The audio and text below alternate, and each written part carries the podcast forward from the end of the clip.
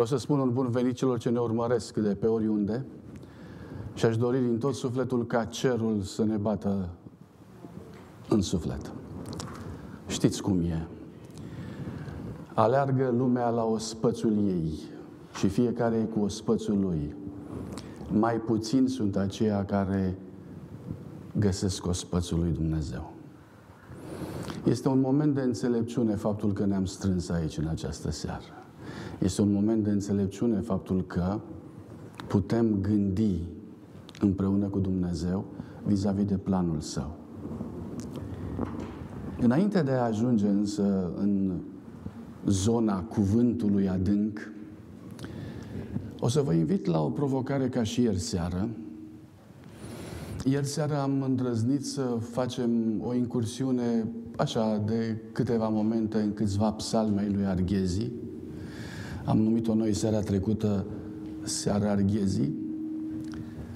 În seara asta însă vă voi invita să facem o incursiune în uh, gândirea filozofului român Petre Țuțea. O să vă rog să aveți răbdare, cinci minute și ceva, să-l auziți vorbind despre Dumnezeu, vorbind despre nevoia noastră de a înțelege măreția divină. Vă voi invita să aveți nu numai răbdare, dar să aveți și dragul acela de a descoperi sufletul omenesc în căutarea lui Dumnezeu. Și după ce vom face lucrul acesta, vom încerca să intrăm împreună acolo. Acolo unde sufletul omului se zbate să se întâlnească cu mântuirea. Vă mulțumesc din suflet încă o dată, bine ați venit și haideți să începem cu aceste 5 minute de căutare. Vă mulțumesc. Eu mă mișc între acest dialog al lui Moise și predica de pe munte. Se spune de obicei că omul e un animal rațional perfectibil, nu? Da, sir. Păi, Mântuitorul e mult mai generos. Zice, fiți voi dar desăvârșiți cum desăvârșit e Tatăl vostru cel din cer. Nu exclude aspirația la perfecțiune Mântuitorul a credinciosului. Uh, morala laică arată că omul, orice dicționar filozofic sau etic laic, că omul se mișcă asimptotic la perfecțiune, pe care nu poate atinge. atinge niciodată, da. niciodată. Că perfecțiunea ar fi, cum ziceau medievalii despre Dumnezeu, că e ens realissimum. Numai Dumnezeu e perfect. Da. Dar vezi, Mântuitorul e generos. Ne raportează la stăpân. De altfel, țin să spun că tot ce gândesc eu teologal nu e teologie propriu-zisă. Că nu vreau să cad uh, în eroarea unui mare gânditor politic fran- uh, spaniol, i-am uitat numele, care a fost lichidat într-o polemică teologală cu un călugăr a avut scule mai multe la teologice decât el. Eu n-am pretenția că sunt teolog. Eu mă mișc în măsura în care pot teologal. În care pot, eu. În care pot să înțeleg lumea dogmelor care e opusă lumii normelor. Omul e guvernat pe pământ, că vorbesc de morala publică de două morale. De morala dogmelor, care e creștină, eternă, adică absolută, și morala normelor, care sunt construite pe puținătatea și imperfecțiunea omului, de legiuitor. Că nu poate avea autonomie. Dacă adevărul nu e revelat, intelectul e neputincios. El poate să-l primească, nu poate să-l caute și să-l determine.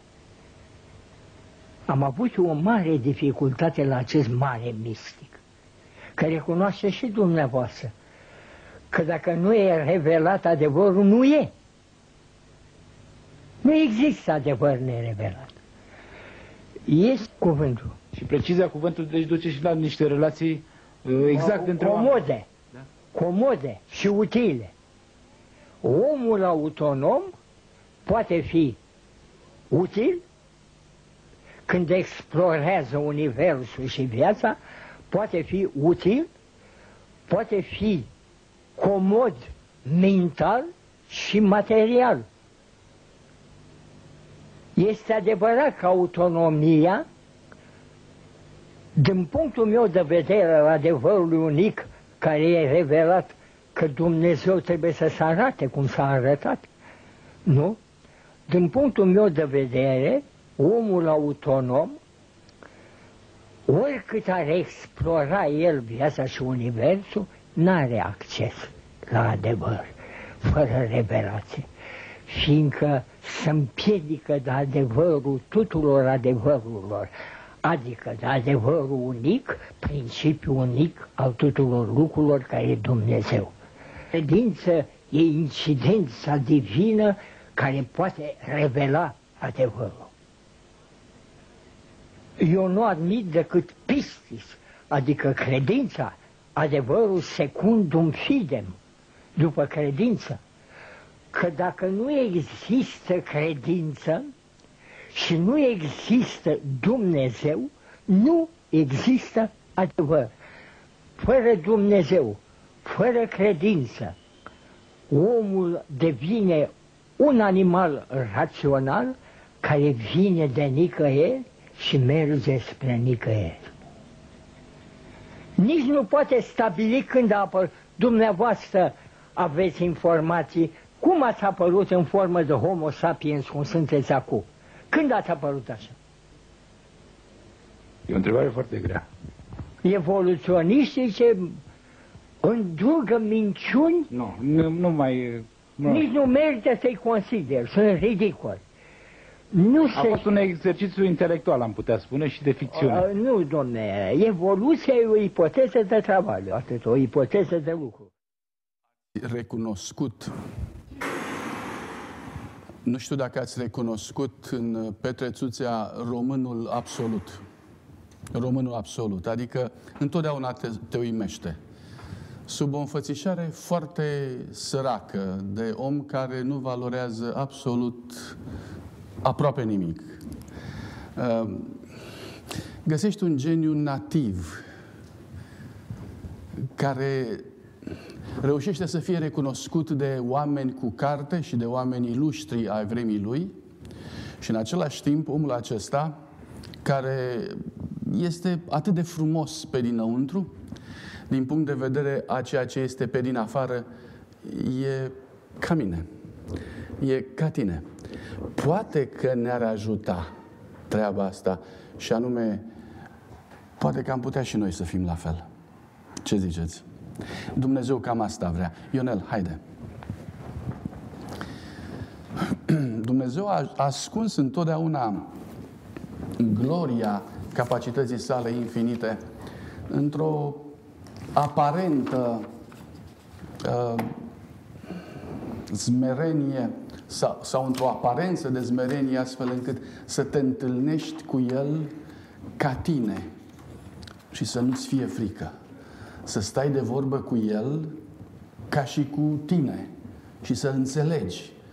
Să poți să trăiești împreună cu El pe pământul acesta și în același timp să te învețe să trăiești cerește. Cam așa ar trebui să fie. Ionel?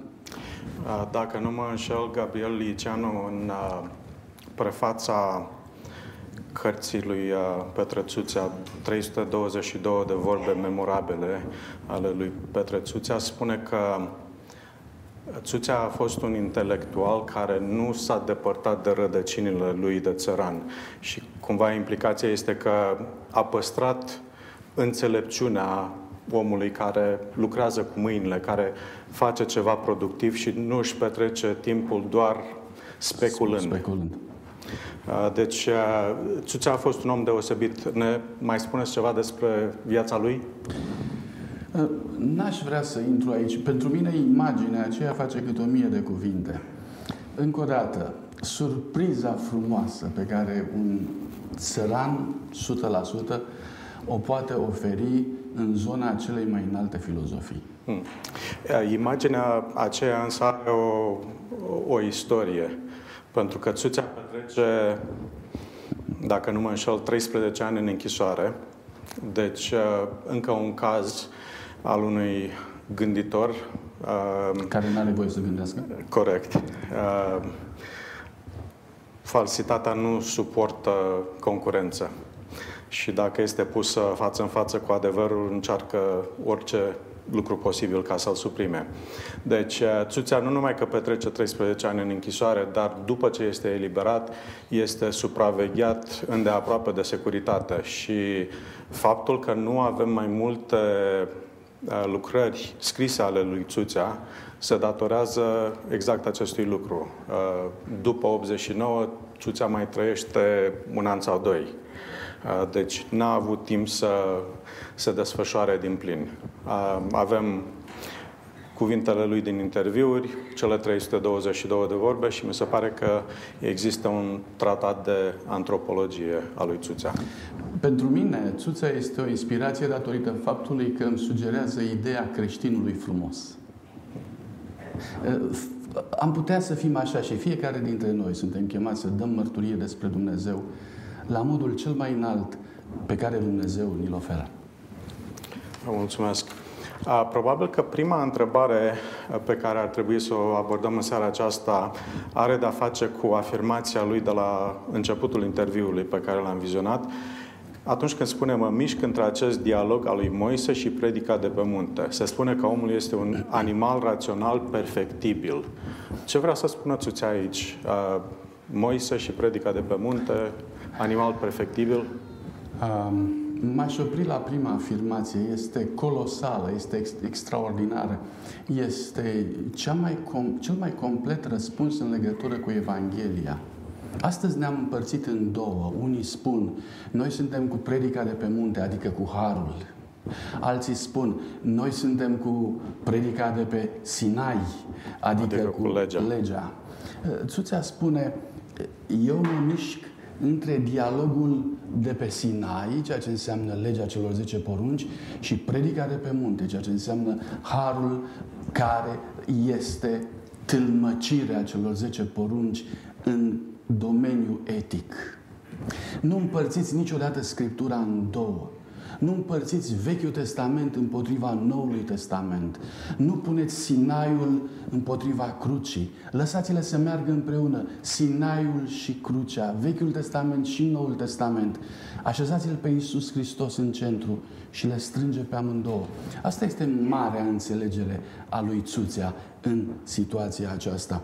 Adică, uh, după ce face afirmația aceasta, cea de-a doua afirmație, și anume, omul este un animal rațional, perfectibil, nu mai are nicio, nicio noimă.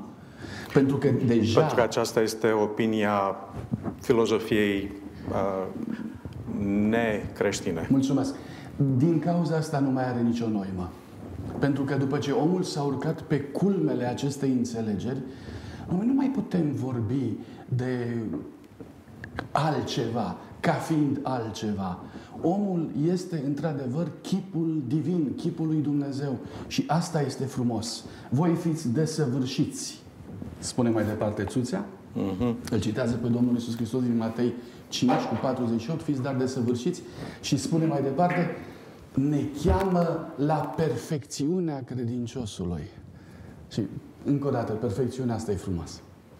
Și pentru că vorbim despre perfecțiune, o afirmație extrem de importantă, Țuțea spune, morala laică arată că omul se miș- mișcă asimptotic la perfecțiune pe care nu o poate atinge niciodată.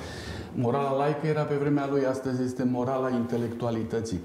Ce înseamnă se mișcă asimptotic? Se mișcă spre, către, nu ajunge niciodată. Adică desăvârșirea nu poate să fie atinsă.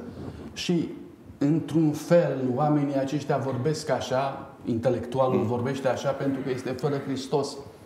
Țuțea vorbește altfel pentru că este cu Hristos. În Isus Hristos fiți dar de săvârșiți. În Isus Hristos omul devine mai mult decât biruitor. În Isus Hristos îi se oferă omului ceea ce efectiv nu poate avea prin sine. Este darul lui Dumnezeu care vine de sus. Uh, aduceți-vă aminte de textul acela frumos. Orice dar de săvârșit și orice lucru bun vine de sus, de la Tatăl Luminilor, în care nu este nici schimbare, nici umbră de mutare. În Isus Hristos avem toate aceste daruri.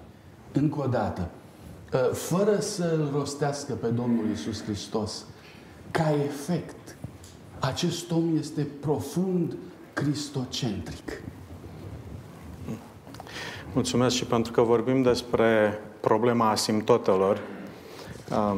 Ciuțea mai menționează într-un loc știința și arta. Știința se mișcă asimptotic la absolut, arta se mișcă asimptotic la absolut, știința este sediul folosului și arta este sediul plăcerii. Religia, însă, este sediul adevărului transcendent în esență și unic ca principiu unic al tuturor lucrurilor. Ce vrea să spun aici? Că religia nu se apropie în mod asimptotic, că religia își atinge exact ținta? religia revelată, nu orice fel de religie. Uh-huh. Religia revelată. Dawkins spunea la un moment dat într-o discuție pe care o avea cu un rabin. Zice, accept orice fel de religie, numai religia revelată nu. Și în momentul acela a trebuit să opresc și să mă întreb ce probleme ai tu cu religia revelată? De ce religia revelată te încurcă pe tine, tu care ești marele filozof ateu? El spune, accept orice, nu religia revelată. Observați, sunt și altfel de religii. Sunt religii psihologice. Religiile hindice sunt numite religii psihologice. Și el le acceptă pe acestea fără probleme. Societatea de astăzi, societatea americană, acceptă tipul acesta de religii fără nicio problemă. Însă, încet, încet a început să împingă creștinismul în afara sferei de interes, la periferie, pentru că este religie Supranaturală. Revelată. Corect. Celelalte parte, religii n-au niciun element de supranatural în ele. Și atunci ce element au? Păi, elementul uman. Exact. Omul suntem, primează. Suntem umaniști 100%, ori din punct de vedere filozofic, ne convine. De pe vremea antichității se spunea că omul e măsura tuturor lucrurilor. De pe vremea antichității mergem pe aceeași idee. Facem din om religie, facem cu omul religie, nu e nicio problemă, nu ne deranjează. Ne deranjează însă momentul în care apare de undeva un așa zice Domnul. Și când apare acesta, așa zice Domnul, devine deranjant datorită faptului că eu, ca ființă umană, nu mai sunt eu cel ce zic, ci din momentul acesta eu trebuie să încep să ascult. Ascultarea e marea problemă. Ascultarea e marele test pe care, de care fugim, care nu ne place. Din punctul ăsta de vedere, religia revelată, spune Țuțea, are adevărul. De ce? Pentru că religia revelată nu bâșbâie, omul bâșbâie în esență ca să-L găsească pe Dumnezeu. Revelația este actul prin care Dumnezeu toarnă adevăr la nivelul nostru. Dacă îmi mai permiteți o singură schemă de gândire, dacă aici este bariera cunoașterii, sub care ne aflăm noi, și această barieră a cunoașterii nu ne lasă să urcăm, când vrem să trecem mai departe, ne lovim de tavan, cădem jos, ne lovim de tavan, cădem jos. Și nu putem să trecem mai departe, de niciun coloare. La nivelul acestei bariere a cunoașterii, noi suntem jos, Dumnezeu e deasupra. Nu putem ajunge niciodată noi la Dumnezeu. Decât dacă, decât dacă primim Dumnezeu, și îmi place ideea asta, dacă Dumnezeu dă cu piciorul pentru că ceea ce la noi e tavan, la el e podea. Mm. Tot uh, așa ilustrativ. Dacă dă cu piciorul, sparge bariera cunoașterii și lasă să coboare la nivelul meu și la nivelul nostru informație, adevăr de dincolo de mine la care eu nu pot ajunge. Deci, numai dacă Dumnezeu ajunge la mine, eu pot înțelege ce este dincolo de mine. Altfel, nu pot înțelege niciodată. Ăsta e sensul religiei revelate. Deci, revelația joacă un rol cheie în cunoaștere. Uh-huh. Țuțea spune, dacă adevărul nu e revelat, intelectul e neputincios. E un adevăr uh, neplăcut pentru om să-i spui, mai ales unei somități, intelectul tău e limitat, uh, nici măcar nu poți să descoperi adevărul. În, în, în ultima vreme am început să folosesc din ce în ce mai mult un exemplu pe care l-am citit cu câtva timp în urmă și să-mi fie iertat pentru că l-am mai folosit. Dar uh, la nivelul uh, măsurătorilor și a încercării de a înțelege Universul, se spune că dacă am uh, condensa calea lactee la o distanță de aici până la Los Angeles, ceea ce înseamnă în jur de 100 de mile, uh, sistemul nostru solar ar fi cât? Poftiți? Uh, zice, 2, uh, am zis la un moment dat 7, ulterior am citit și am descoperit că e 2 mm. 2 mm. Vă rog frumos, căutați 2 mm în spațiul de aici până la Los Angeles. Căutați, îl găsiți? În acest spațiu de 2 mm căutați, vă rog, pământul. Pe pământul ăsta căutați-l pe Valentin. Și de aici încolo, ascultați-l pe Valentin care vorbește și vorbește și spune despre toate lucrurile și el le știe pe toate. Vreau să vă întreb, cu ce autoritate Valentin pretinde că le știe pe toate?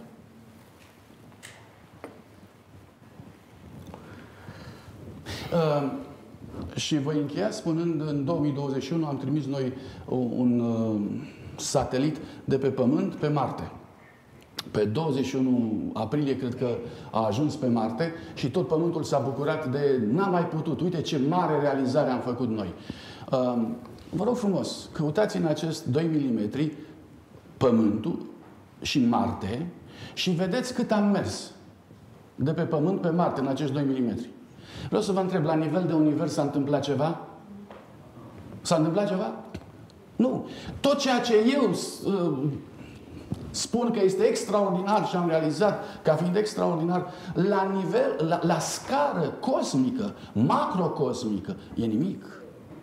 Și atunci, de ce vreau să spun că uh, prin intelect pot să fac, pot să cunosc, pot, când în realitate lucrurile sunt dincolo imens de dincolo de mine. Pentru că am impresia că sunt un om util. Om util care explorează universul și viața, comod mental și material, însă Țuțea revine la aceeași temă. Omul autonom, oricât ar explora universul și viața, cei 2 mm, nu are acces la adevăr fără revelație. Corect. Absolut Omul corect. poate să primească adevărul, deci Intelectul e dat omului, după părerea mea, nu ca să cunoască adevărul, ci ca să primească adevărul. E, ex, e extraordinar de frumos. Observați un lucru. Înțe- haideți să înțelegem. Rațiunea și intelectul nu e dat să descoperim adevărul, pentru că, încă o dată, în termen de plafonul cunoașterii nu-l putem trece dincolo, dar rațiunea ne este dată pentru ca să-l primim, să-l analizăm, să-l înțelegem, să-l gândim, să ne-l însușim. De asta ne-a dat Dumnezeu minte, rațiune, intelect. De asta studiem cuvântul și descoperim de fiecare dată noi, noi adâncim cuvântul lui Dumnezeu. De asta e așa de frumos. Pentru că în momentul în care creștinul învață să gândească, și asta face Dumnezeu, ne învață să gândim, în momentul acela înțelegem din ce în ce mai mult din Dumnezeu. Vă mulțumesc. Vă aduc înapoi la afirmația de la început. Se spune că omul este un animal rațional perfectibil. Um, afirmației acestea, Ciuțea îi răspunde, fără Dumnezeu, fără credință, omul devine un, rațional, un animal rațional care vine de nicăieri și merge spre nicăieri. Mulțumesc. Trăim o nefericire. Păcatul ne-a degradat atât de mult încât la nivelul reflexelor sau instinctelor noastre s-au înșurubat realități triste. Războiul din Israel, războiul din Ucraina, Holocaustul care apare aici și acolo, vorbește despre un om corupt în mod absolut. Dar vă rog frumos să recunoașteți în asta păcatul, nu animalul. Pentru că dincolo de asta, în neprihănire, veți descoperi omul adevărat care este Isus Hristos în frumusețea extraordinară a Lui. Veți descoperi oameni care au trăit atât de frumos încât au luminat pământul cu frumusețea lor interioară. Nu vreau să-l fac pe Petre, țăranul de aici, asemenea mie. Nu vreau să-l fac un model absolut, dar e totuși o idee extraordinară. Vă invit să nu vă fie niciodată rușine cu Dumnezeu. Vă invit să-L iubiți, să-L înțelegeți și să ne lăsăm ridicați de El. Amin. Amin.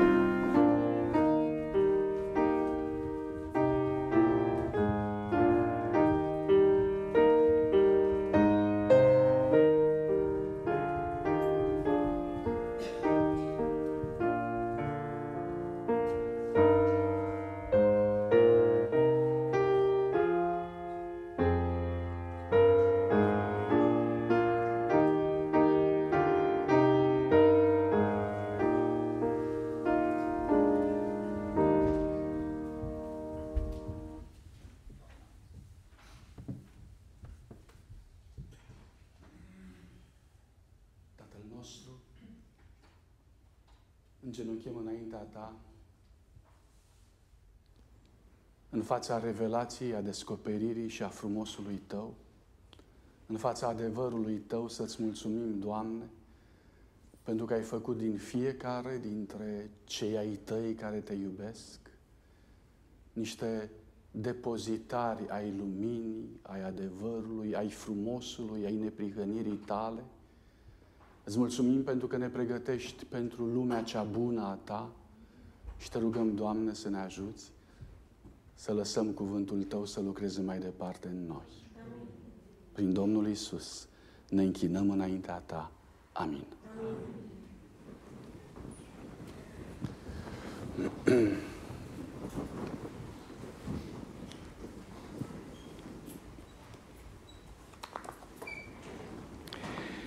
Aș vrea să înțelegem ce înseamnă să fii păgân.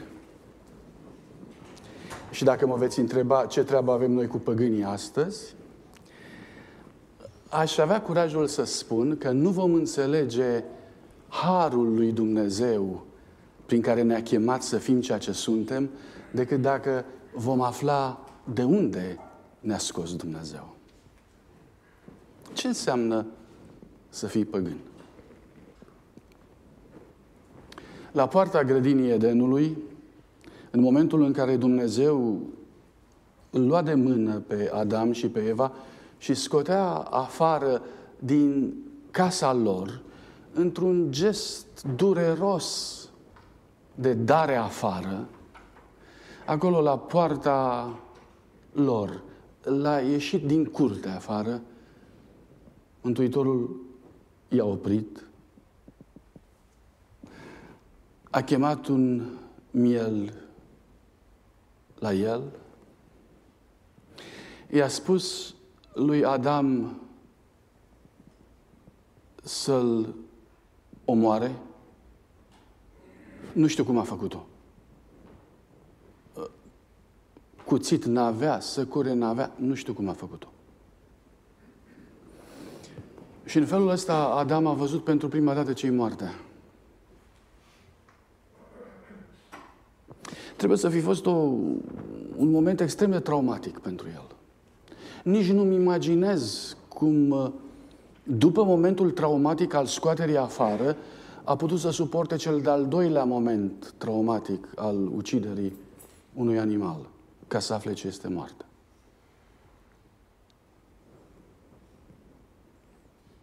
Mântuitorul l-a învățat să facă un altar.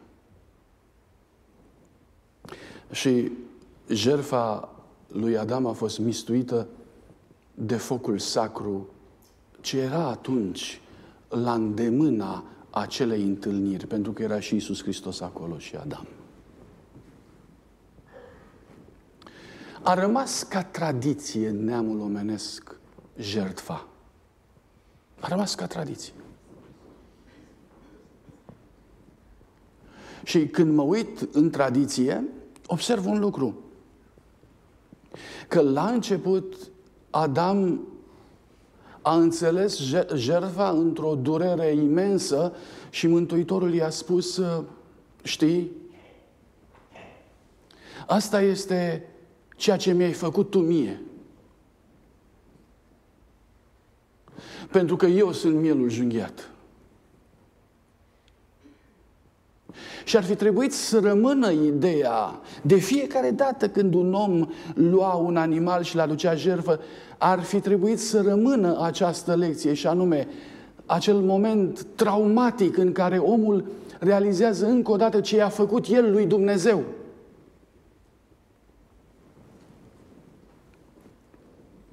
Generația a doua însă, Cain, începe păgânismul. Și Cain în momentul în care vrea să aducă jertfă, el uh, scoate din ideea de jertfă mielul ucis. Și pune acolo tot ceea ce are el într-o jertfă de mulțumire. Și metaforic, dacă vreți, alegoric, el spune cam așa, Doamne, eu doar îți mulțumesc pentru ce ai făcut pentru tine, pentru mine, dar eu n-am nevoie, n-am nevoie ca tu să mor pentru mine. N-am, n-am nevoie de asta. Înțelegeți? din momentul acela, păgânismul s-a instalat cu următoarea idee, și anume, orice religie care se naște în interiorul păgânismului este o religie în care omul se străduiește cu puterile lui să rezolve orice. Dar în păgânism omul nu primește nimic de la Dumnezeu. Înțelegeți? În păgânism, omul nu primește nimic de la Dumnezeu. Din cauza asta, în păgânism, între om și Dumnezeu, este o înțelegere, dar o, o înțelegere de tip armistițiu. Adică nu ne mai luptăm. Ok, am pus armele jos, dar nici prieteni nu suntem. Nu există ideea de har în păgânism. Adică nu există ideea de dar în păgânism. Un om păgân, oricât de înalt ar fi din punct de vedere intelectual, oricât de filozof, el nu este atins în inima lui de un Dumnezeu care îi dă tot. Și atunci păgânismul este acel om auster, împietrit, dur, care nu cunoaște darul, frumosul iubirii și mila. Nu. Păgânismul n-a învățat niciodată mila. Sigur, există milă în oameni. Există milă nativă, dar ceea ce vreau să spun este că la nivel de educație religioasă, omul n-a primit din partea zeilor lui har. Și din cauza aceasta el nu știe să dea mai departe har.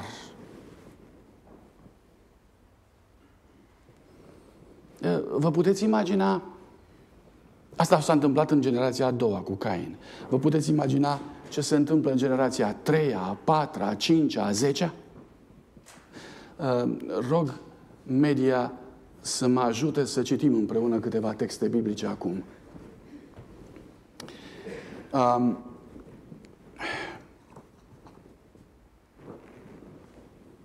Isaia 1 cu 13 nu mai mi-aduceți daruri de mâncare nefolositoare, jertfe adică, da? Nu, căci mie scârbă de tămâie. Încă o dată, tămâia simboliza jertfa de rugăciune pe care o aduceau și în sistemele păgâne. Nu era nicio problemă. Nu vreau luni noi, sabate, adunări de sărbătoare, pentru că nu, pot să, nu pot să văd nelegiuita, nelegiuirea pardon, unită cu sărbătoarea. Ăsta a fost problema în păgânism. Uh, ideea a fost luată de acolo, de la poarta grădinii Edenului. Numai că ideea aceasta a fost unită cu ce? Cu ce a fost unită? Nu, nu, nu. Cu ce a fost numită? Nu pot să văd sărbătoarea unită cu cu nelegiuirea. Sărbătoarea, jertfa a fost, numit, a fost unită cu nelegiuirea. Ce înseamnă nelegiuirea? Înseamnă fără de legea sau călcarea legii lui Dumnezeu. Din punctul ăsta de vedere suntem la titlu acolo. Apar jertfele fără moralitate, apar jertfele fără ascultare. Adică, ce se întâmplă? Uh, legea spune să nu furi. Când tu aduci jertfă fără moralitate, cum e? Tu furi și pe urmă aduci jertfă.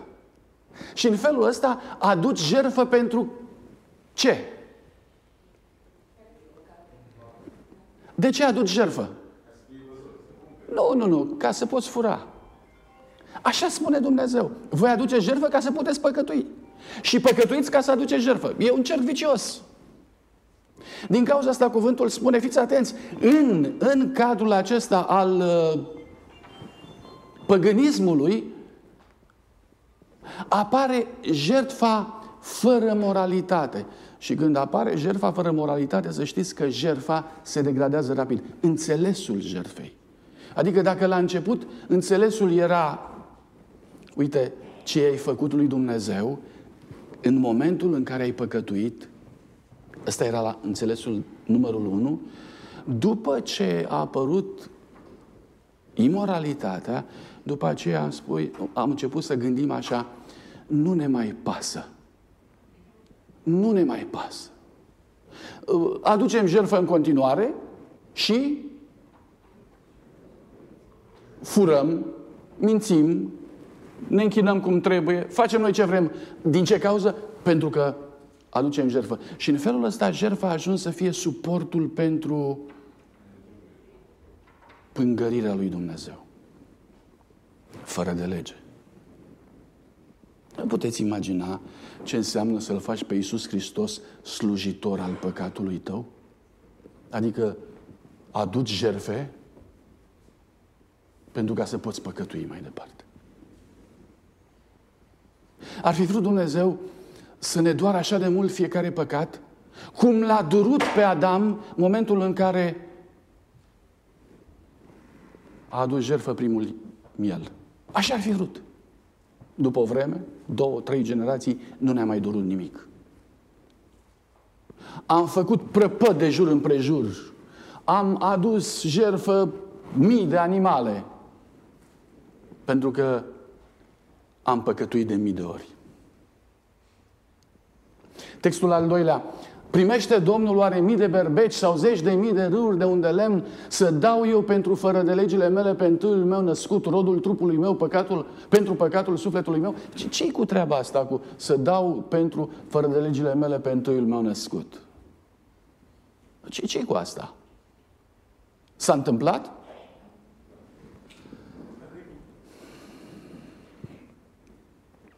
Da. Um, sacrificiile umane devin universale. Nu e doar într-o religie, nu e doar pe un continent. De la China, Japonia, Israel, în toate culturile apare ideea sacrificiilor umane. Observați dumneavoastră unde s-a ajuns în momentul în care oamenii au început să calce legea lui Dumnezeu și au rămas cu jertfele? Ați văzut ce se întâmplă când omul a devenit omul fără de legii, dar în același timp a rămas om religios? Încă aduce jerfe.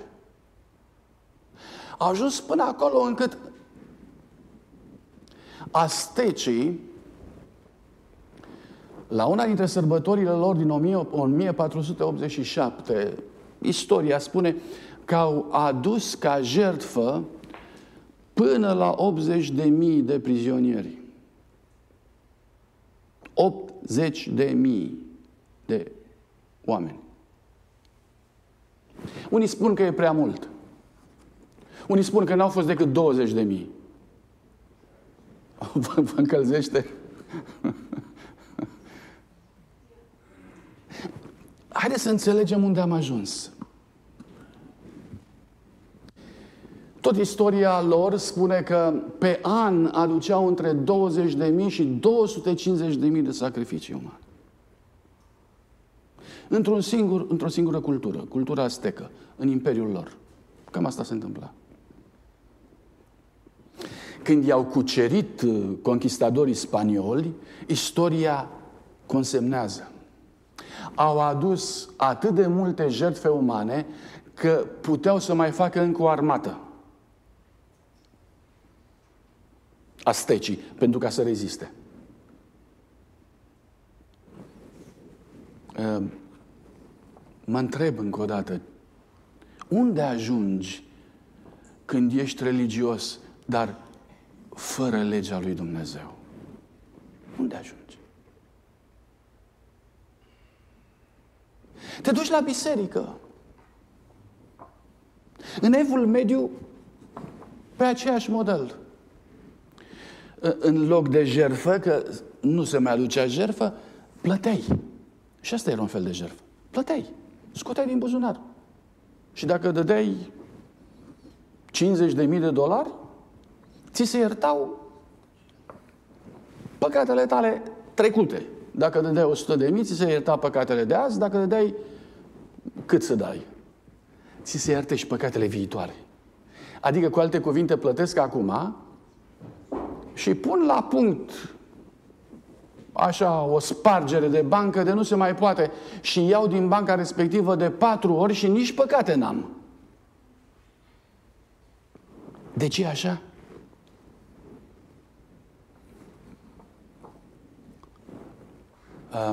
Când a apărut corecția? Când a apărut corecția?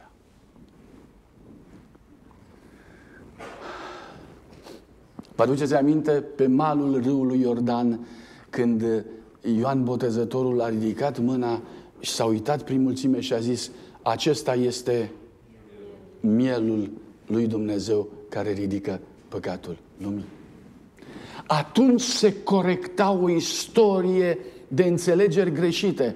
În momentul acela, Scriptura încerca să corecteze toată mintea oamenilor care, iertați-mă, dar o luase razna. Nu mai înțelegeau nici ce e păcatul, nici ce e neprihănirea, nici ce e urâtul, nici ce e frumosul. Nu mai înțelegea nici ce este adevărul și nici ce este falsitatea, nu mai știa nimic. Și din momentul acela apare corectura. Fii atent, știi cine e mielul junghiat? Și Ioan Botezătorul zice, el. Și dintr-o dată toată lumea păgână ar fi trebuit să se oprească pentru o nouă înțelegere, pentru altceva. Și dacă lucrul ăsta n-ar fi suficient, auziți ce zice Sfânta Scriptură în Apocalips. La mijloc, între scaunele domnie și cele patru făpturi vii, între bătrâni, am văzut stând în picioare un miel Părea junghiat, avea șapte coarne, șapte ochi, care sunt cele șapte duhuri ale lui Dumnezeu trimise peste tot pământul sau în tot pământul. Scena este cerească, scena ține de revelație, scena ține de ceva care e la tronul lui Dumnezeu. Iată mielul lui Dumnezeu. De fiecare dată când omul aducea o jertfă, trebuia să se gândească cerește. Regret atât de mult că timp de mii de ani oamenii au pierdut legătura cu cerul, n-au mai gândit cerește. De aia au ajuns să aducă jerfe copii, să aducă jerfe oameni, să aducă jerfe fecioare, de aia au ajuns să se omoare unii pe alții, de aia au ajuns în cultura japoneză kamikaze, acele cazuri kamikaze în care oamenii își dădeau viața pentru ca să ucidă la rândul lor. Um, din nou, corecție. Mântuirea este aducerea la oaltă, încă o dată, a Harului lui Dumnezeu și a legii, a jertfei și a moralității. Balaurul mâniat pe femeie s-a dus să facă rămăs, război cu rămășița seminției ei. Se vorbește atât de mult astăzi de această cernere și de această forță a rămășiței lui Dumnezeu. Dar se vorbește mai puțin despre elementele de identitate, adică poruncile lui Dumnezeu și mărturia lui Isus Hristos. Vă aduceți aminte ce zicea Țuțea? Eu mă mișc între Moise și predica de pe munte. Mă mișc între lege și între har. Acolo e zona. Așa trebuie înțeleasă Scriptura. Și aici mi se spune limpede, oameni buni, oameni buni, dacă vreodată a existat o corectură în istorie care să deranjeze pe Satan enorm de mult, a fost această corectură în care jertfa lui Isus Hristos este adusă pentru că există lege. Și există o lege duhovnicească, sfântă și bună pentru că există cruce. Și acum, după ce am vorbit puțin despre ce e păgânismul și care este planul lui Dumnezeu de corecție a păgânismului, haideți să vedem puțin rostul lui Israel. Despre el ne vom ocupa acum. Uh, lumea vorbește pro și contra foarte mult. Uh, unii sunt uh, pentru Israel, cu toată inima, alții sunt împotriva lui Israel cu toată inima. Steaguri flutură în stânga, steaguri flutură în dreapta, unii vor să distrugă, să-l, aruncă, să-l arunce în mare, alții vor să-l țină acolo. Uh, e un măr de discordie continuu. Întrebarea mea este de ce? ce cu Israel? Ce legătură are Israel cu Emanuel? Sau cu venirea lui Isus Hristos aici? Vom vedea puțin mai târziu. Dar haideți să vedem întâi ce e Israel. De unde această, de unde această teribilă animozitate? Um, Exodul, capitolul 4, 22. Dumnezeu îi vorbește lui Moise și îi spune la început, în momentul în care poporul lui Israel începea să se formeze. De fapt, Dumnezeu îl ia din robia babiloniană unde Israel era nimeni. Era un, robia egipteană, mulțumesc. Era nimeni. Era zero. Era un ghetou unde fusese condamnat la moarte. Deci Israel nu exista acolo. Îl scoate din Egipt sub următoarea titulatură. Auziți? Îi spune Dumnezeu lui Moise, Israel este fiul meu, întâiul meu născut lasă pe fiul meu să plece ca să-mi slujească. Vreau să înțelegeți, această formulare a stârnit toată controversa umană în jurul lui Israel până în ziua de azi.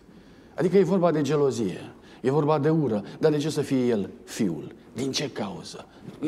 Ce are în plus? De ce el și nu altcineva? Și apoi, a stârnit mândria în poporul Israel. Le-au zis, noi suntem fii, noi suntem cei din tâi, noi suntem singurii. Și a început prăpastia între cei doi. Neamurile și ei. Și neamurile au devenit și au îmbrățișat păgânismul datorită faptului că n-au vrut să fie împreună cu Israel.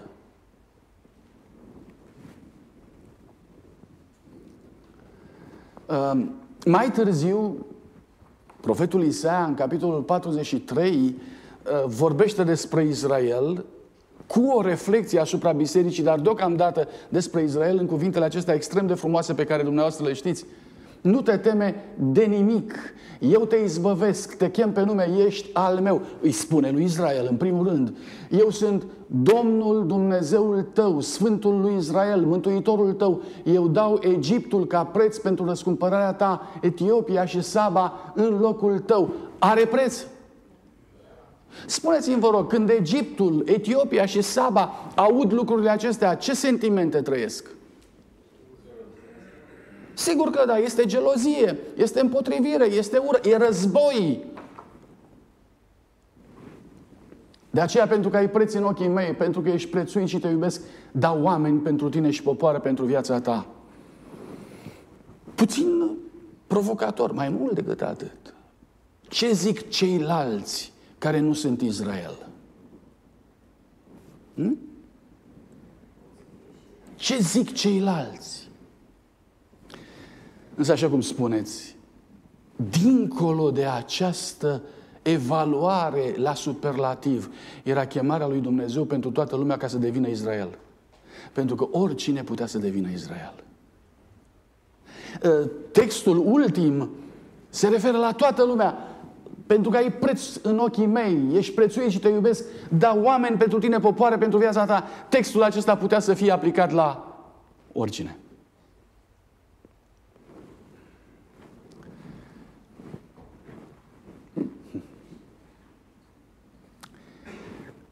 De ce a procedat Dumnezeu așa cu Israel?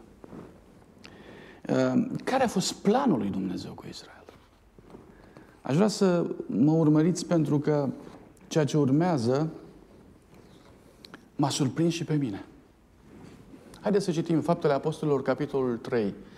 Toate neamurile pământului vor fi binecuvântate în sămânța ta. Cui spusese Dumnezeu asta? Lui Abraham. Bun. Uh, numai Israel va fi binecuvântat în Avram? Toate neamurile. Cine putea să fie Israel? Toate neamurile. Asta e ideea. Este cea mai frumoasă făgăduință mesianică pe care o avem. Da? Uh, Dumnezeu, după ce a ridicat pe robul său Isus, le-a trimis mai întâi vouă ca să vă binecuvinteze. Cui spunea Sfântul Pavel aceste cuvinte? Le spunea evreilor, fiți atenți că uh, Dumnezeu l-a trimis pe Iisus Hristos întâi cui? Vouă. De ce? Ca să vă întoarcă de la fără de legile voastre. Bun, foarte interesant. Și dacă îi întoarce pe Israel, ce? Voi, vor fi ei mântuiți. Și cu noi filistenii, și cu noi dacii, și cu noi ăștia care suntem pe partea asta altă, cu noi ce se întâmplă? Da, vă rog să observați acest cuvânt. Mai întâi, mai întâi. Este prima etapă. Este etapa 1. Urmează etapa 2. Urmează sau nu? Sigur că urmează etapa 2. Urma, urmăriți puțin etapa 2. Axe de influență. Isaia 19. În aceeași vreme va fi un drum care va duce din Egipt în Asiria. Va fi drum, uh, autostradă din Egipt, Cairo, în Asiria. Vor merge. Asirienii se vor duce în Egipt, vor coborâ, egiptenii vor urca în Asiria și egiptenii împreună cu asirienii vor sluji Domnului. Stai puțin. Egiptenii și asirienii? Păi egiptenii au fost primii care i-au dus în robie, asirienii au fost următorii care i-au luat în robie triburile din nord și tot acolo pe lângă Asiria, cel puțin la vremea respectivă era și Babilonul, care i-a luat și pe cei din sud, adică pe Iuda și-au luat în robie. Și aici spune, nu, nu, stai puțin, că ăștia vor fi împreună cu Israel și împreună cum se vor numi? Slujitorii Domnului? Vor sluji Domnului? Cum, cum se numesc cei ce slujeau Domnului atunci? Se numea Israel cumva? E foarte interesant. Dumnezeu zice, ă, Egiptul plus Israelul plus ă, Asiria se vor numi Marele Israel. E etapa a doua. Tot în vremea aceea, Israel va fi al treilea unit cu Egiptul și cu Asiria ca o binecuvântare în mijlocul pământului, între ele. Domnul oștirilor îi va binecuvânta și va zice, binecuvântat să fie Egiptul, poporul meu, Egiptul, poporul lui Dumnezeu? Dragii mei, uitați-vă la planul lui Dumnezeu. Ce diferit a fost planul lui Dumnezeu față de istoria noastră. Ce diferit. Așa ar fi putut să fie. Așa ar fi putut să fie. Încă o dată, Egiptul, poporul meu, Asiria, lucrarea mâinilor mele, și Israel moștenirea mea. Așa ar fi putut să fie dacă, și acum ziceți dumneavoastră, dacă,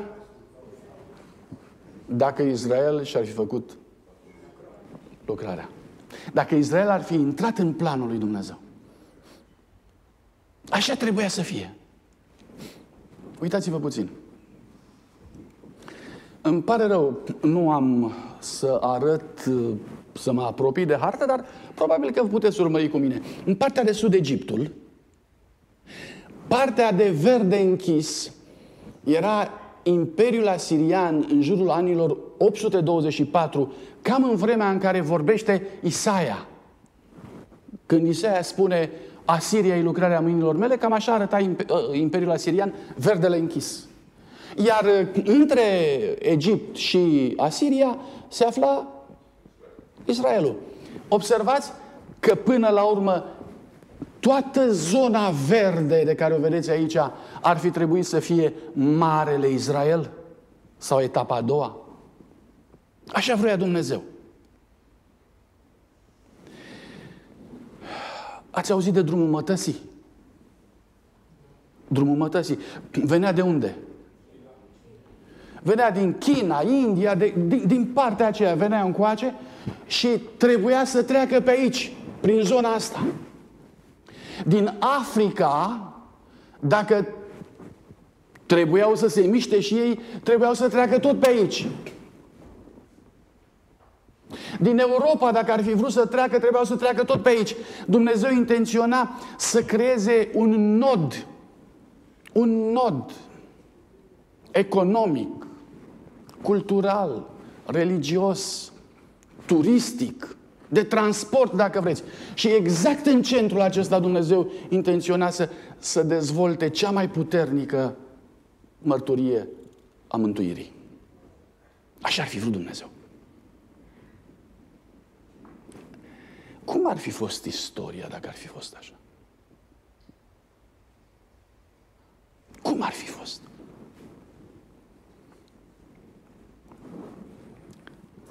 S-a întâmplat? Haideți să vorbim puțin despre eșec. Da? Nu s-a întâmplat așa. Eșecul. Cuvântul lui Dumnezeu trebuia să fie vestit întâi vouă, dar fiindcă voi nu-l primiți și nu l-ați primit, spune Sfântul Apostol Pavel, din cauza aceasta, și singur vă judecați nevrednici de viața veșnică, iată că ne întoarcem spre neamuri.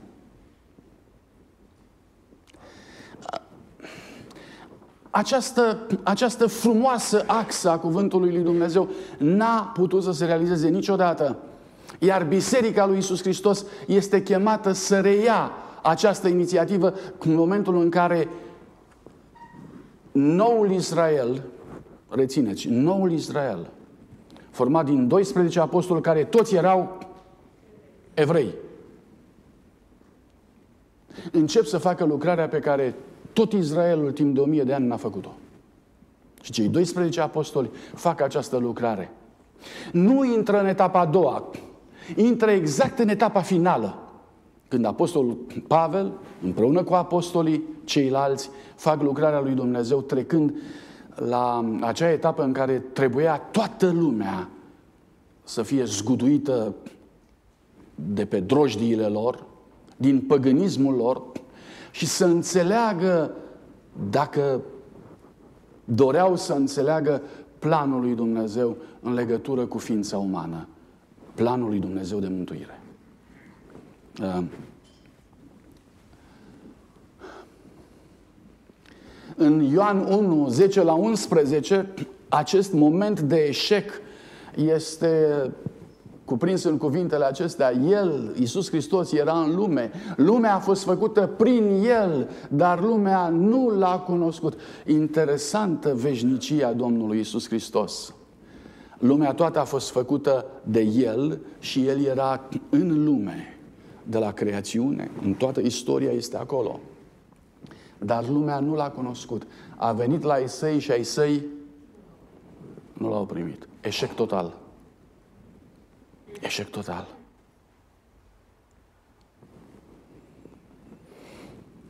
Putea să fie extraordinar de bine. Israel a avut toată lumina de care a avut nevoie. O jumătate de scriptură, ceea ce noi numim astăzi Vechiul Testament, le-a fost pus în mână. Le-a fost pus în mână. Au citit-o, au studiat-o. Sinedriul, aparatul lor de conducere, era format din oameni teologi care nu făceau altceva decât se educau pentru a fi în stare să-L recunoască pe Mesia. Pentru asta trăiau. Să știe profețiile și dacă cumva Mesia apare, el să, să fie primii care să zică, El este.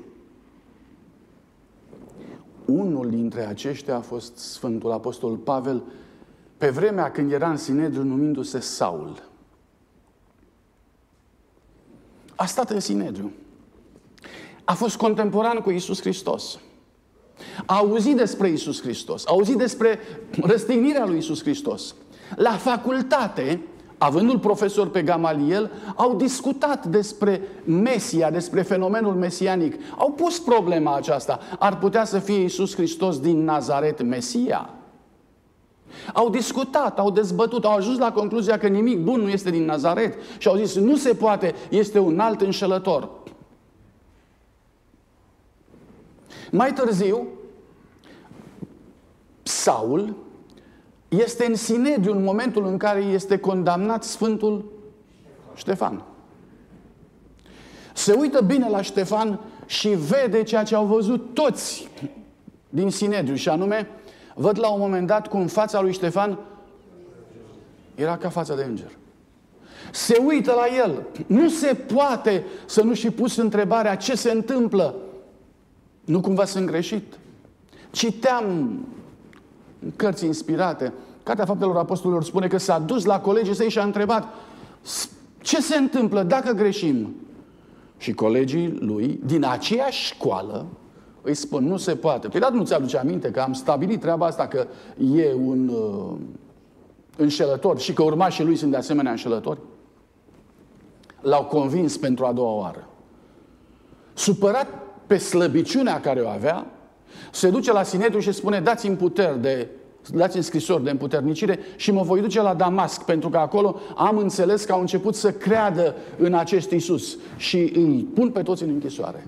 Și pleacă hotărât pe drum și pe drum se întâlnește cu Isus Hristos. Și dă Iisus Hristos cu el jos de pe cal. Și în timp ce Saul își pierde vederea datorită strălucirii, în mintea lui se ridică din nou întrebarea, Doamne, dar cine ești? Și aproape că, aproape că vocea îi spune, îi spune ca și lui Nicodem de altă dată, pe tu, care ești învățătorul lui Israel, tu nu știi?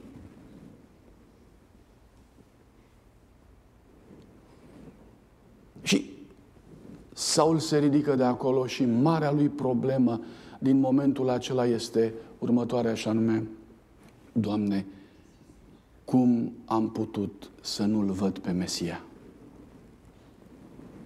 Cum am putut să nu-L văd?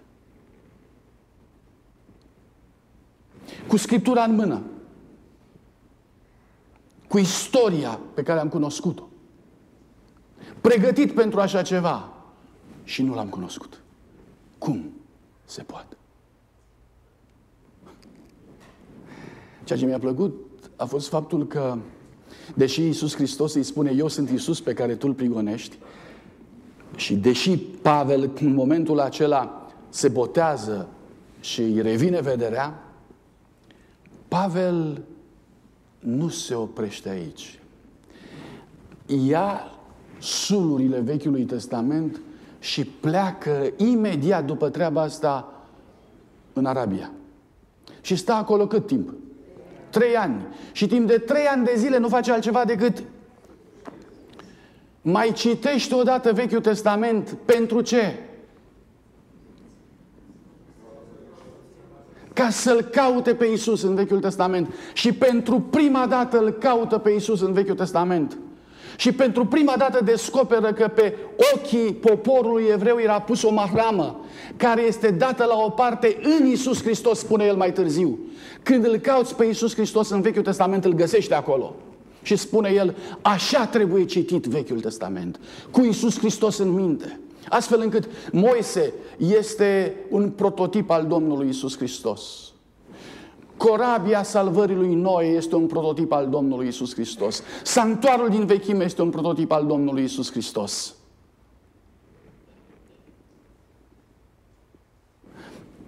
Este o nouă perspectivă pe care o are. De ar fi, de ar fi citit poporul evreu Scriptura așa, vreau să vă întreb, câți păstori ar fi fost la ieslea lui Isus Hristos? Poftiți? Câți?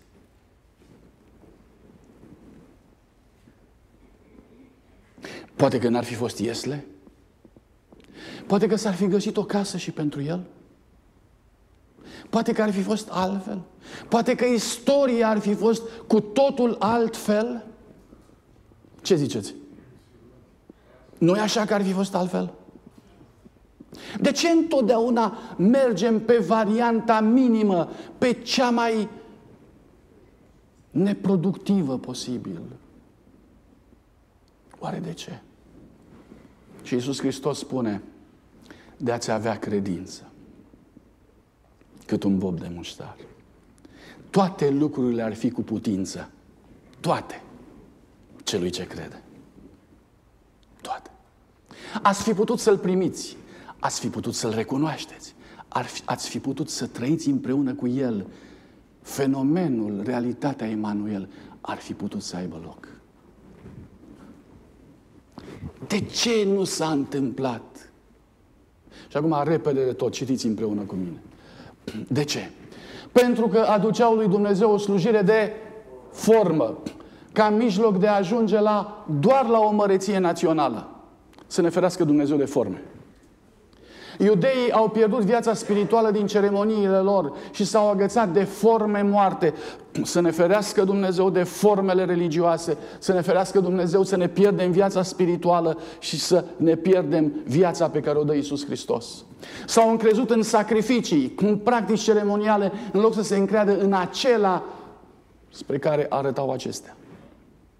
Preoții, rabinii au mulțit cerințele de împlinire a formelor, dar cu cât acestea devedeau mai aspre, cu atât mai puțin se manifesta iubirea față de Dumnezeu.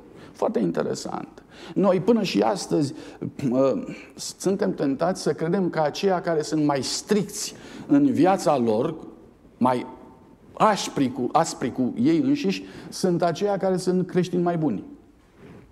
Da, observați, nu formele definesc creștinismul și relația cu Isus Hristos. Ei își măsurau sfințenia după mulțimea ceremoniilor lor, în timp ce inimile lor erau pline de îngânfare și ipocrizie. Când aduceau darurile de jerfă, se comportau ca niște actori într-o piesă de teatru. Vreau să te întreb, se poate ca religia noastră să fie un teatru? Actele ceremoniale pe care însuși Dumnezeu le instituise erau transformate în mijloace de a orbi mintea și de a împietri inima. Dumnezeu nu mai putea face nimic pentru om prin mijloacele acestea. Întregul sistem trebuia să fie desfințat. Și odată cu sistemul, întâietatea poporului acestuia a fost desfințată și ea. Biserica. Și cu asta voi încheia. Ia aminte spre mine, dar poporul meu, pleacă urechea spre mine, neamul meu. Spune Dumnezeu cui? Observați Isaia 51. Cui spunea? Poporul Israel. În fapte 17 cu versetul 29, Pavel reia această idee și spune bisericii, fiindcă suntem de neam din Dumnezeu. Și ce e frumos acolo este transferat aici. ce e frumos atunci este transferat acum.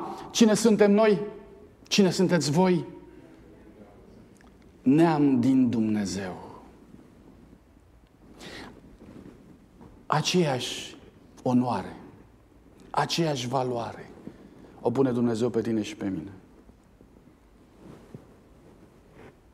Teatru, forme, să ne ferească Dumnezeu. Venirea lui Isus Hristos între noi trebuia să corecteze exact lucrul ăsta.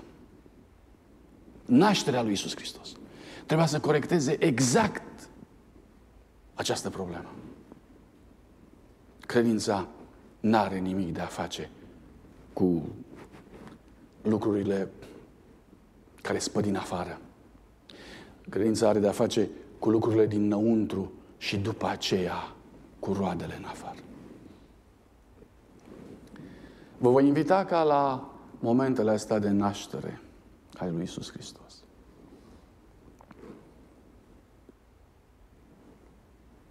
Să știm că Dumnezeu te are în vedere și pe tine. El n-a fost născut și nu s-a născut atunci doar pentru alții. S-a născut pentru tine. Tatăl nostru, în numele scump al Domnului Isus Hristos, la răscrucea dintre credință și necredință, dintr-o lume păgână, și între chemarea întoarcerii tale la tine. Ne așezăm zilele acestea în nădejdea că vom putea gândi, ne vom putea ruga, te vom putea căuta, Doamne, mai mult ca altă dată. Ferește-ne de jucăriile acestor zile.